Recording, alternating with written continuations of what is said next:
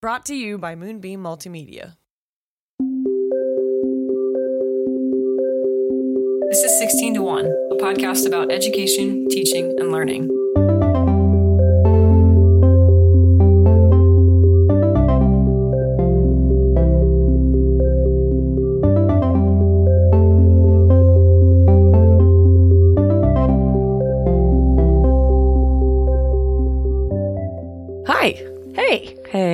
How's your week been? Woo. Your grades are due, so you've you've been doing all of that mess. Huh? Into the first nine weeks. yeah, you made it a quarter of the way through the year, though. You know, you're right. That's a Let's- momentous occasion. Let's be positive. So we made it a quarter of the way. Mm-hmm. I have lived eight lifetimes uh, in this nine weeks. No, it's been good. It's going well. I'm not going to say too much. You don't want to jinx it. You don't want to jinx the whole year. You know, if you're a baseball fan, you don't talk about a no no, which is like when somebody's throwing a perfect game. You don't talk about it because you don't want to ruin it. So I'm not going to talk about it because I'm not going to ruin it. All right, that of which we will not speak. Yes. Would you like to go ahead and tell us what you learned this week? Yeah, I'm back into reading. Yeah, As it turns out, I have time. I mean, that's relative, but I have time. I've been trying to hack my reading. This is something that I, you might find interesting. I hadn't been reading as much as I wanted to, and I've been hacking reading by like just playing it and making myself get up and do chores in the morning Yeah. and just playing my audiobook while I Isn't do that nice? It's like a reward system for doing an unpleasant task. Yeah. I'm sure I- there's some sort of behavioral psychology that is. explains this. Yeah. Yeah, yeah, yeah. Habit stacking. Well, and also you're making something that you don't normally enjoy more enjoyable by getting to reward yourself with a book. It's like a reward. It's like a reward. Okay. Um, what have you been reading? I'm about 50 years late to the game. Oh, For the reference, It happens That sometimes. matters. I'm not even 50, so I'm still spoilers. about. 50 year spoilers. I'm 30 plus years late to the game. Is what I'll say. I just read In Cold Blood by Truman Capote. I have always loved true crime. My mom loves true crime, so I get it very honestly. But what I learned was well, one, he wrote that with a friend from childhood who was just so casually Harper Lee. oh, Uh huh. okay. And the other thing that I learned about it was that I thought it was a fictional piece of work. Mm-hmm. It's not. It was it was entirely based on a real crime, true Oh. crime, Okay. and I didn't know that. And just some, something else about the book In Cold Blood. It was an instant success, and it is the second best-selling true crime book in history. And it comes behind Vincent Bugliosi's Helter Skelter from 1974, which is about the Charles Manson murders. Huh. Interesting. I knew that Truman Capote worked with Harper Lee. I did not realize that they were childhood friends. Yeah, I didn't know that either. And I also thought it was a piece of fiction, which it was not. Update. I just love Harper Lee, so I also wanted to read it for the sake of seeing some more of her influence, reading some more of her influence. So, Cool. yeah. It's one of those things that's always been on my list, you know? Mm-hmm. Cool. Anyways, what about, what did you learn? Oh, I also read a book. You did. Yeah, this one, it was a big book. It took me a a drive to Southern Maryland and back to finish mm-hmm. this one on two times speed. Yep. So it was it was a lot, but I read a book called The Age of Surveillance Capitalism: The Fight for a Human Future at the New Frontier of Power. We have very different living lists. Okay, this Our- is this Our out- living list could not be further from I each other. know. There's never any doubt when one comes available who it's for. Listen, I have particular interests, okay? Now, here's the thing. This came out several years ago. I think 2017 or 2018, something Okay. like that. So, oh, so a lot has already changed. yeah, it's, Yeah. yes, it's been on my list to read for that entire time. And, you know, this little COVID thing happened, and then I just Oh. completely, my reading life went off the rails for a while. But anyway, you're right. It does feel like a lot of the examples are from. Just like a slightly different era. Yeah. Everything just, it's like, oh yeah, I kind of remember that. There's like a lot of discussion of the Cambridge Analytica scandal. I don't know if you remember that, but like, the book is basically about these huge treasure troves of data that big companies like Google and mm. Meta and Amazon swallow up about us. The author's kind of making the case that it's not only that people have this data, but that it's actually being used to influence and kind of dictate hmm. behavior to some extent. And the whole case that the book is making is that the less we know about how our behavior is being directed in these ways, the more democracy is going to struggle the more we're going to have issues with the sort of self actualization and autonomy that is necessary for democracy to function well, mm-hmm. which I think is very interesting. There's a big behaviorist influence on this. There was a lot of discussion of Skinner, uh, B.F. Skinner, yeah. which, believe it or not, has a direct tie into what we're talking about today with psycho- some of the psychology influence. And we talked about B.F. Skinner a bit in our educational psychology episode, which was episode 47, uh, if you're interested in more about ed psych. So, anyway, it, it was a lot. It was like philosophy, it was a lot of economics, it was a lot of data science. It, it was another one of these broad ranging romps on a pretty difficult Yeah. topic. But I really enjoyed reading it. It certainly made me more aware of how every phone and smart home device that we have is just spying on us all the time. So it's a little it's a little scary in that respect, but it's it's good to understand these things and these systems and sort of our place in them and it gave me a lot to think about, that's for sure. So, yeah, Yeah. that's what I that's what I learned about. Interesting.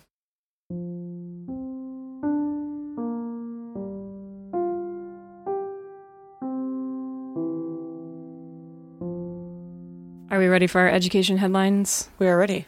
This one is yet again from our home state here in Ohio. It's a bit of an update of a story Ever- we've had before. Ever disappointing. Okay. Here we go. A Franklin County magistrate has ruled that Ohio's public education system restructuring can proceed while lawsuits brought by parents and former Ohio State Board of Education members work their way through the court system. The ruling was approved by a judge on Friday the 20th, and the temporary injunction preventing the restructuring was lifted. Critics of the reorganization still have a chance to prove their case in court, but Ohio teachers now seem to at least have a provisional answer to the question of who will be cutting the checks to Ohio schools. Do you feel better about this? No. No.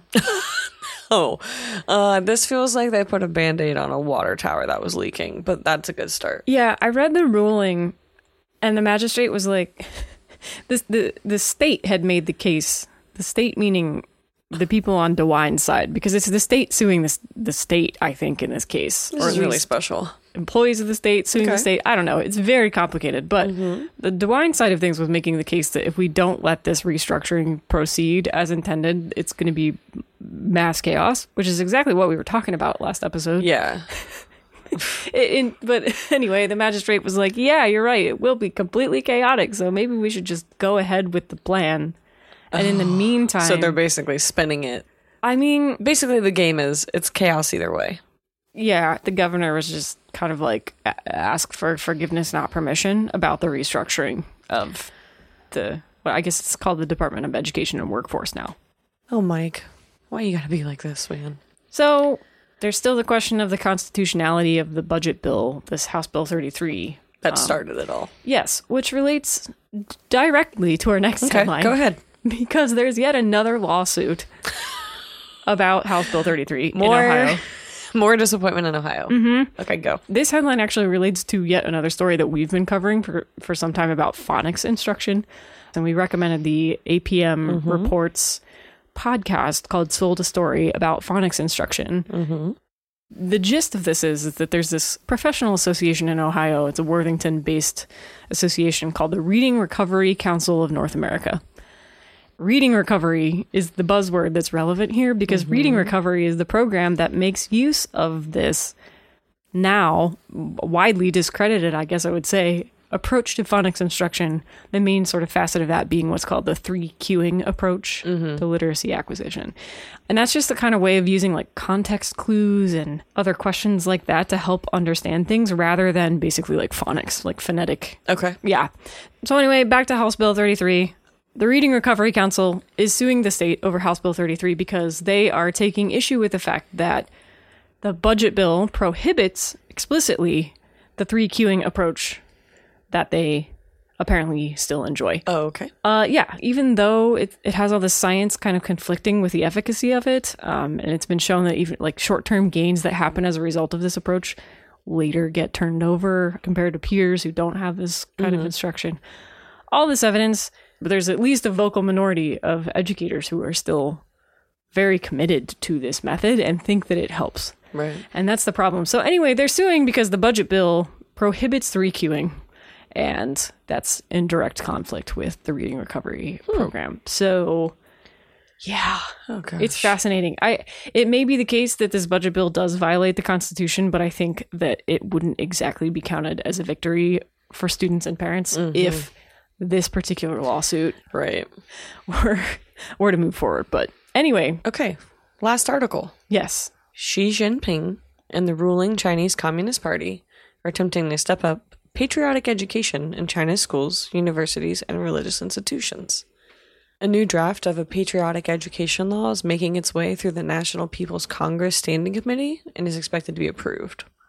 The legislation is reminiscent of patriotic education initiatives that emerged in the early 1990s in the aftermath of the student led Tiananmen protests. Critics say that the law is less actual law than pillar of a cult of personality around Xi Jinping. Mm-hmm. Pro democracy protesters, both within and outside of China, say that the new legislation will have a chilling effect on education funding for critical thinking and liberal studies initiatives. Yeah. Ooh, this could be interesting. There are a lot of people saying that it's it's not so much a law as just like a bunch of sloganeering, just like random thoughts about oh. education and philosophy kind Oh. Just, of like, making its kind way into okay. official policy. Yeah. Which Like is just some hot takes that are like gathering. Yeah. Got you. Yeah, I mean, a lot of people are seeing this as a as a response to increasing unrest because of economic instability in Sure. China, and uh, like this is not, you know, this is not an area where I have a whole No. a great deal of familiarity or I'm expertise. but to, yeah. right. But it is interesting to consider how this trickles down throughout the country, and Yeah. just like you know the various intricacies of the CCP and Because it feels like a propaganda. You know what I mean? Like propaganda. It, it- yeah. Some of the commentary that I was reading, and again, it, it was kind of hard to find sources on this story, Mm. but the ones that I was reading were just kind of saying that, like, yeah, this is increasingly something that Xi Jinping has been Uh-huh. doing, turning his Gotcha. personal, like, he's, you know, they're like billboards of his face all over the place. And like, it's weird. It's weird. Is this like the quote that's like you can't trust anything you find on the internet and it says it was spoken by Abraham Lincoln? Yeah. it's, it's like it's definitely to that effect.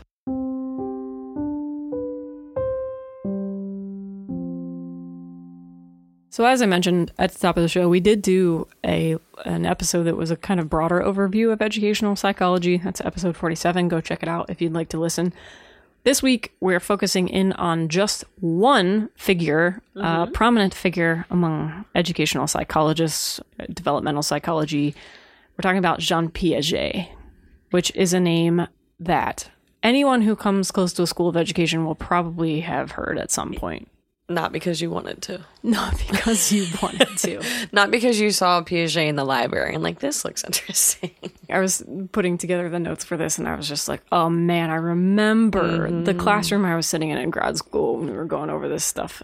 big big influence. Still an outsized influence on on many education programs. Yes. I heard people compare Piaget's work to ranking almost at the same level of Freud's, but among developmental psychologists. Okay. Which I thought was interesting. I, I didn't realize it was quite that. He was quite that influential. But yeah, curriculum design, formal education programs, uh-huh. big, big influence.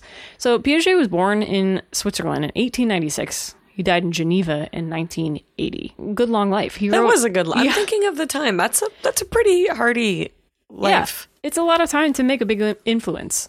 He wrote more than 60 books and published a couple hundred articles on theories of cognitive development, education, psychology, philosophy, epistemology. He's very interested in epistemology, which is the branch of philosophy concerned with knowledge. So, like the nature, origin, scope of knowledge, uh-huh. and the rationality of belief, and these things. Uh, This was a fun story. At age 11, I loved this part. yeah, he was a he was a pupil at a Latin high school, and he wrote a short article on an albino sparrow, Uh-huh. which I thought was interesting. A little eleven year old just out there being a regular what I don't know. Was he following in the footsteps of Darwin? Probably. A little eleven year old observer of nature. Of albino sparrows. He also studied mollusks, which He wrote What? about mollusks pretty in depth. When I was were his reading special it, interest I for a w- while. Yes. I was like, did I really have to listen to so much Piaget and nobody told me that his start was in mollusks? got like, start in mollusks. why didn't anybody tell me that? I would have been like 10% more interested. Okay. Because I would have wanted to know why mollusks and now why children's brains. Yeah, I want to know why that would have made you That's what more I mean. Like, okay, yeah, okay. While he's pursuing his PhD, he begins to be interested in psychoanalysis. It's the it's the hot topic at the time. Yep. In his personal life, he and his wife have three children around the time when he, you know, starts to establish his career and whatnot. He and his wife have three children, and this is relevant because he uses his kids to As study. you do. No, you Yeah. don't. You don't though. You Gotta use them. He he studies his own children and their intellectual development from infancy to language acquisition. Okay. Creepy, creepy. It's just creepy. I don't know. It's creepy. No, I think it's fine. it creeps me out. Um, You didn't know it till later, and then you'd had a lot of therapy about like, it. yeah, for real. This is going to come up later, but there are modern reviewers who point out that there are a lot of studies of Piaget's that would probably be rejected from most modern journals because of methodological grounds. Obviously, Yeah. that part though, he was living at exactly the time that he could for what he was doing. Does that make mm-hmm, sense? Mm-hmm. Like only in the window of his life did what he did work. It- yeah, and I appreciate that. yeah. He took it the most advantage of the time as he could. Medical ethics, Absolutely and- not. Absolutely not. But anyway, he moves from Switzerland to Paris after he graduates. He teaches at this school for boys. School is run by Alfred Binet, developer of the Binet Simon test, which Simone. yeah, which later becomes the Stanford Binet intelligence scales. It's the IQ test that everybody thinks of when they think of IQ tests. So Piaget assisted with the grading of mm-hmm. these IQ tests. And while he's doing this, he starts to observe patterns that he comes to believe make up boundaries around stages of development. So, children of certain ages would consistently miss questions, for example, that older peers or adults would answer correctly, things like that. In 1929, he joins the faculty of the University of Geneva as a professor of child psychology, and he stays there until his death. He committed. He sure did.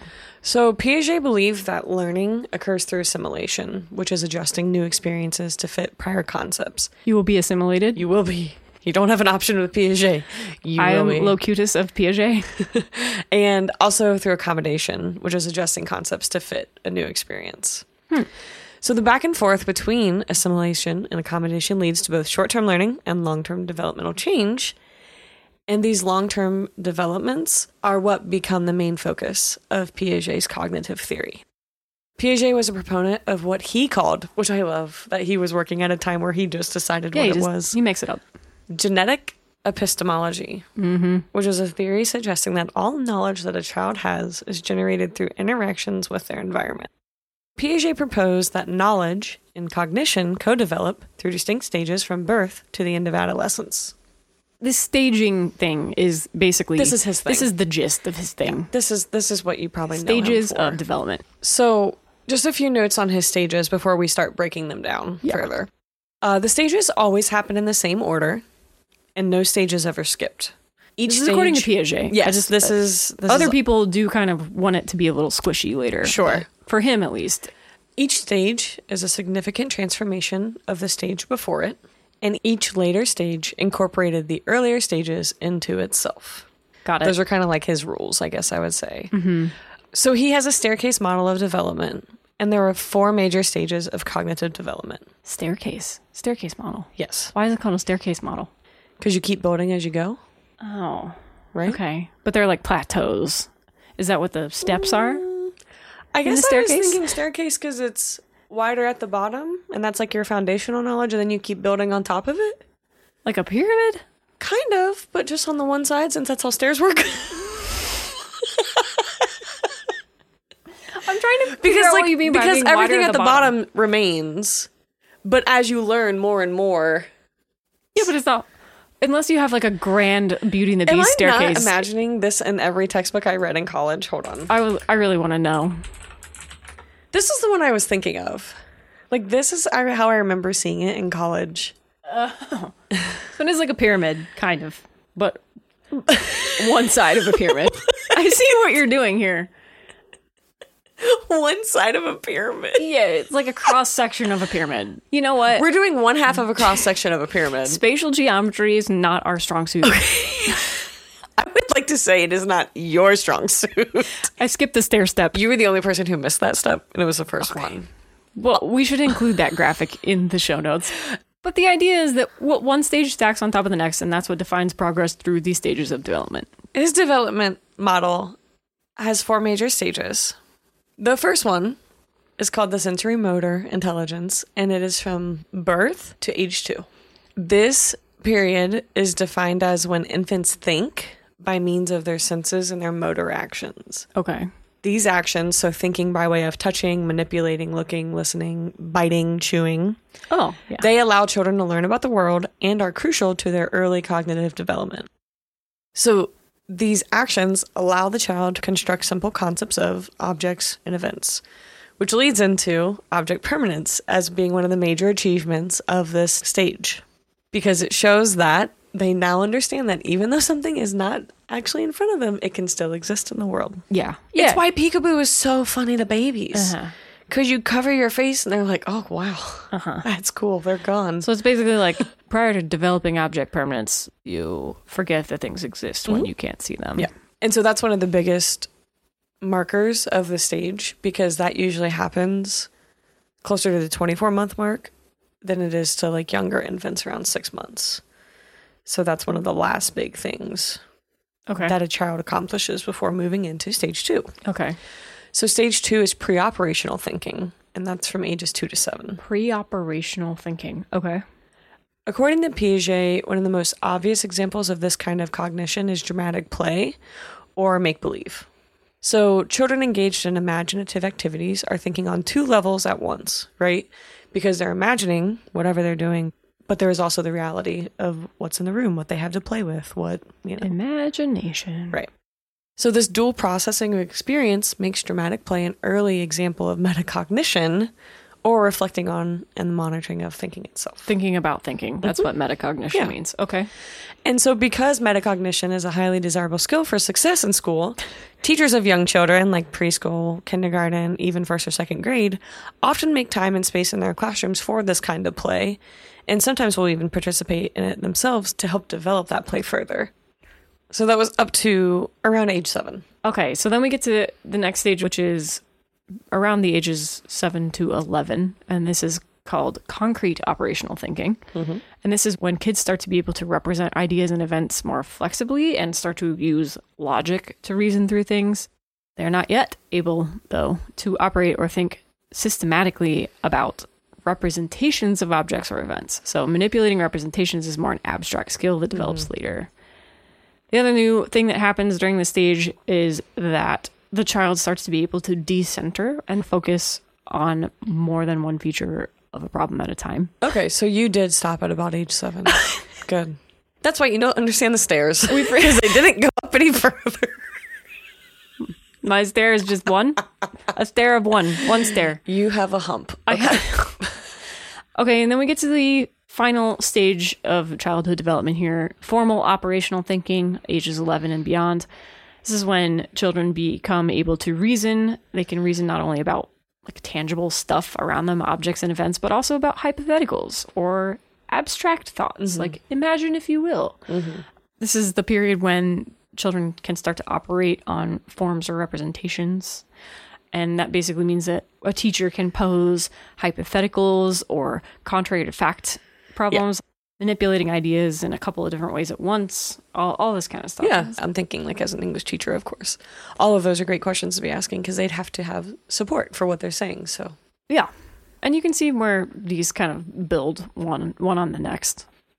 I remember very specifically when I was learning about this in grad school that I was bothered by the idea that it was rigid and that it had to be in order and that you had to go from one to the next. I was like, I don't feel like I've known any person who could just be like, oh, yes, they've moved from stage three to stage four or stage one to stage two. And I, I always, I just felt like the boundaries were much Yeah. less rigid. And I think maybe Piaget, uh, he even said that uh, a lot of his work ended up being kind of misunderstood later in life. And it's kind of one of those things that when you when you kind of get noticed for the thing that defines you, right?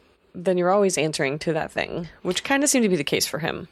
Yeah. Like yeah. once these operational stages existed in the way that he had presented them as these in the staircase method, right? That was it. that's kind of interesting because it touches on a couple of criticisms of his work. So the first one is that this that the structure is overly rigid. Um, I think so too. I think at least this was true of the way that it was taught when I was in grad school. It's like, here's some information. These are useful ways of thinking about stages of development. They're kind of useful approximations rather than rigid Right. stages or whatever. Yeah. And then the other thing was like kind of what you were just talking about. Another criticism of his work is that there was too much emphasis placed on what children couldn't do, and mm-hmm. that's what defined the stages rather Yeah. than what they could do. So his his focus on the not being able to reach certain markers of a stage tended to obscure the ways in which certain children could maybe reach way beyond an appointed stage or Right. or across you know domain specific areas or something like this yeah just just like focusing on the absence of indicators did, did tend to obscure other indicators that could have popped up and this is another like methodological issue that some people take with a lot of his research so and- and this is hard because it's you know research with kids who are Your children. famously mercurial and kind of difficult to pin down, but some researchers have said that they thought that his his questions of children were sometimes too complex to be accessible, basically. And they're like, well, if you would have asked the same thing in a slightly different mm-hmm. way, or you would have simplified the task you were asking them to do or something, They could they might have been able to do it. Sure. And it's more just about how you're conducting the test. You think you're measuring whether or not a child has moved to a stage, but what you're actually measuring is how well you wrote a test question. Mm-hmm. I mean, I think educators, you know, you as an educator know what this that. is like. You know I feel that like. deeply. You feel it viscerally when you see that the test the students are taking is failing them instead of the other way around because there's something just Mm-hmm. For wrong sure. with the wording or whatever. sure.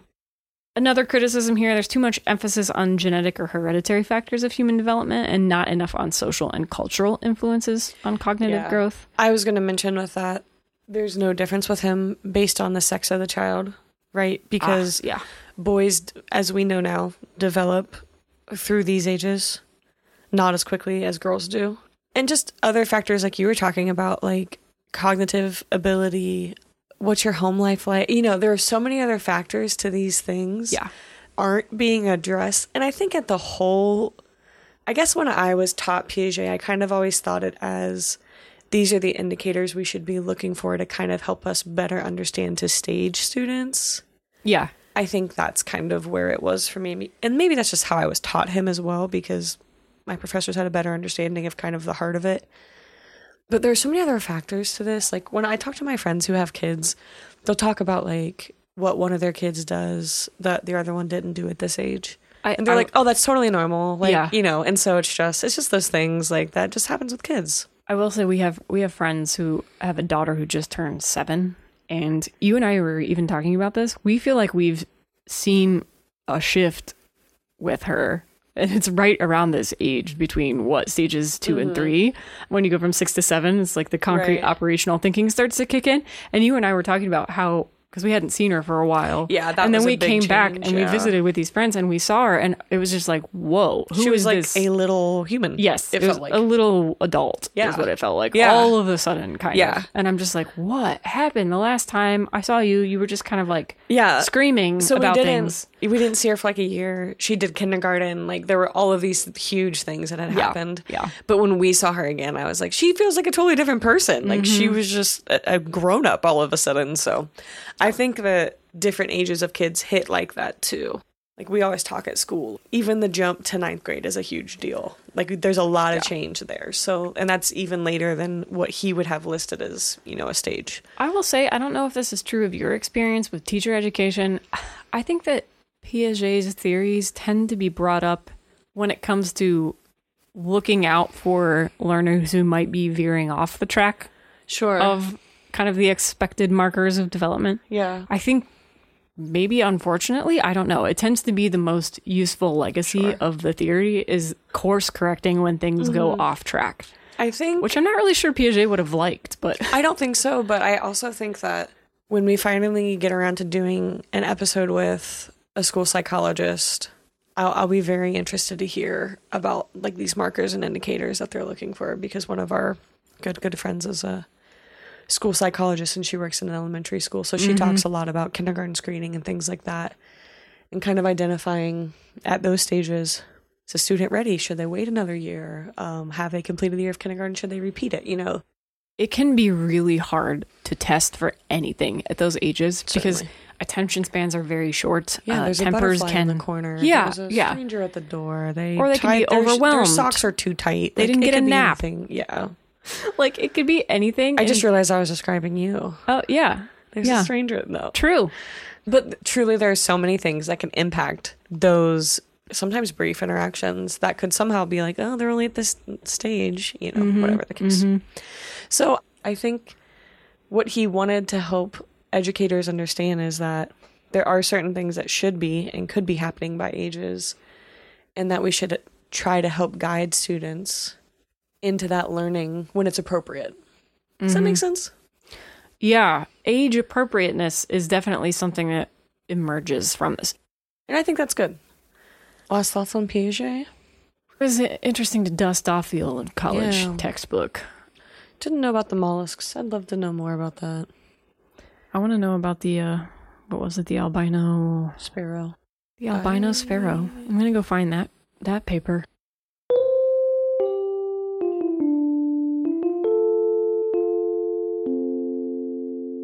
If you wouldn't mind, talk to an educator friend of yours, or a student friend of yours, or anyone who is interested in teaching, learning. Give us a shout out if you will. We grow by word of mouth, and we really appreciate you all who take the time to tune in every other week. But if you wouldn't mind, just, you know, spread the word. Also, if you do want to sign up for our newsletter, you can do so by visiting our website, 16to1.com, all mm-hmm. spelled out, and just scroll down to the bottom of the page, any page. And Yes, we are prepping we are. for our 100th episode. We sure are. And we would love for you to send us in questions that you've always wanted to ask teachers Yes. and you haven't yet. This Yes. is your chance. We're going to force Katie to answer your questions I will do it. on air. And I can answer them anonymously. I won't. I Yes, you don't have to say who attach you your name to it. So send us some questions. I know you have them. Your most burning questions That won't for the jeopardize educators. my career. Yes. Okay. Okay. I was thinking about some of my friends. I was like, nope, you don't get free rein. Okay, fair. Fair. Fair. All right. Fill in the blank. Here was last episode's question. According to a 2021 Pew Research study, what percentage of parents with children whose schools were closed during the pandemic said that their child encountered at least one technology related obstacle to completing their schoolwork during that time? That was 34% of parents. So more than a third of parents observed at least one snafu having to do with technology and at homework. Yep. This episode's question. Yep, go for it. One of the institutions at which Piaget studied is a world renowned public research university. It is claimed that at the time Piaget was admitted, he was the only Swiss to be invited to study there from 1952 to 1963. Marie Curie was the first woman to become a professor at this famous university. So, what was that university? Final thoughts, parting shots, anything from you? I think if we've learned anything this episode, it's that if you're becoming a psychoanalyst, don't use your own children. Yeah, that's that's the big takeaway for me for sure. Don't experiment on your own progeny. Oh, all right. We'll see you next episode. Bye. Bye.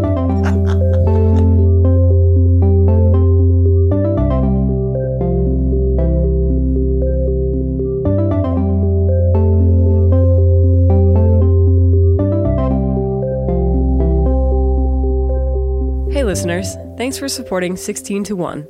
We're your co-hosts. I'm Chelsea Adams. And I'm Katie Day. Find our show notes, archives, and resources, sign up for our newsletter, or get in touch with us via the contact form at 16to1.com, all spelled out. We are so grateful for our listener support. If you enjoyed this episode, please consider subscribing to the show and telling your friends or colleagues about it. The show is edited and produced by you, Chelsea Adams, and you're also responsible for our show's music. And you, Katie Day, serve as lead researcher and social media manager. Thanks again for listening, and we'll catch you next show. Okay, Okay, so I, I interrupted. Please go ahead and take us back to the, the So- first stage. back to Piaget's staircase model. Yes. or a s- section of a pyramid for those of you of what stairs look like. Cross section In my head, I was like- pyramid. Does she not know what stairs look like? you were like a pyramid, and I was like, just the half.